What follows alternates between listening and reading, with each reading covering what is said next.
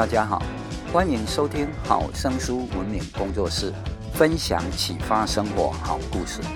今天来与大家分享一则掌握契机的故事。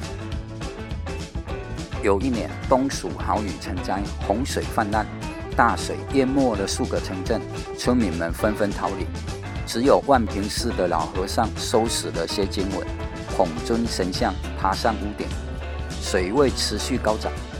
几个村民远远瞧见老和尚，一边划着小木筏，一边大喊着：“老师傅，我们来救你了！”带小木筏来到寺前，老和尚却怡然自得地说道：“不用啦，佛祖会来救我的。”村民说不动老和尚，只好划着小木筏离去，转向援救别人。过了不久，水已淹到老和尚的脚边。此时，又有村民划着木舟经过寺前，准备救援尚未逃生者。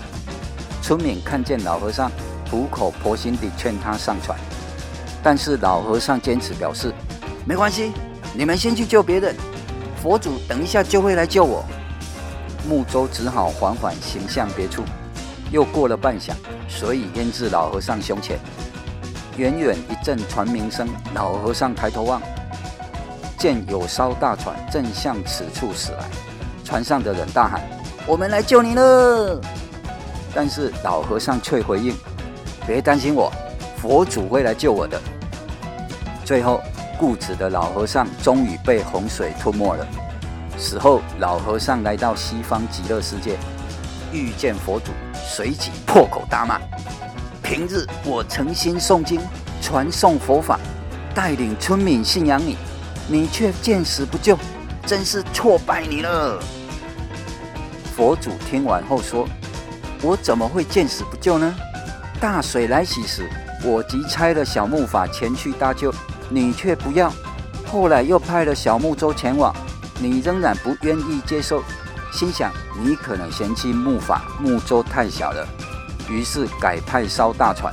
哪知你仍然不领情，你说我应该如何帮你呢？”老和尚听完，一脸讶然，沉默不语。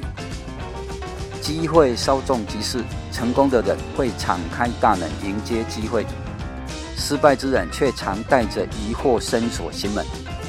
很多时候，并非没有成功的机会，而是人们不去认同机会，反倒一而再、再而三地退却。传销事业的契机，不正是如此吗？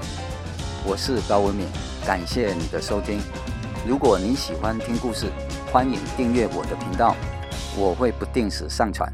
还有，我的个人网页也欢迎你随时光临哦，或是网址搜寻 W E N M I N G 三五六。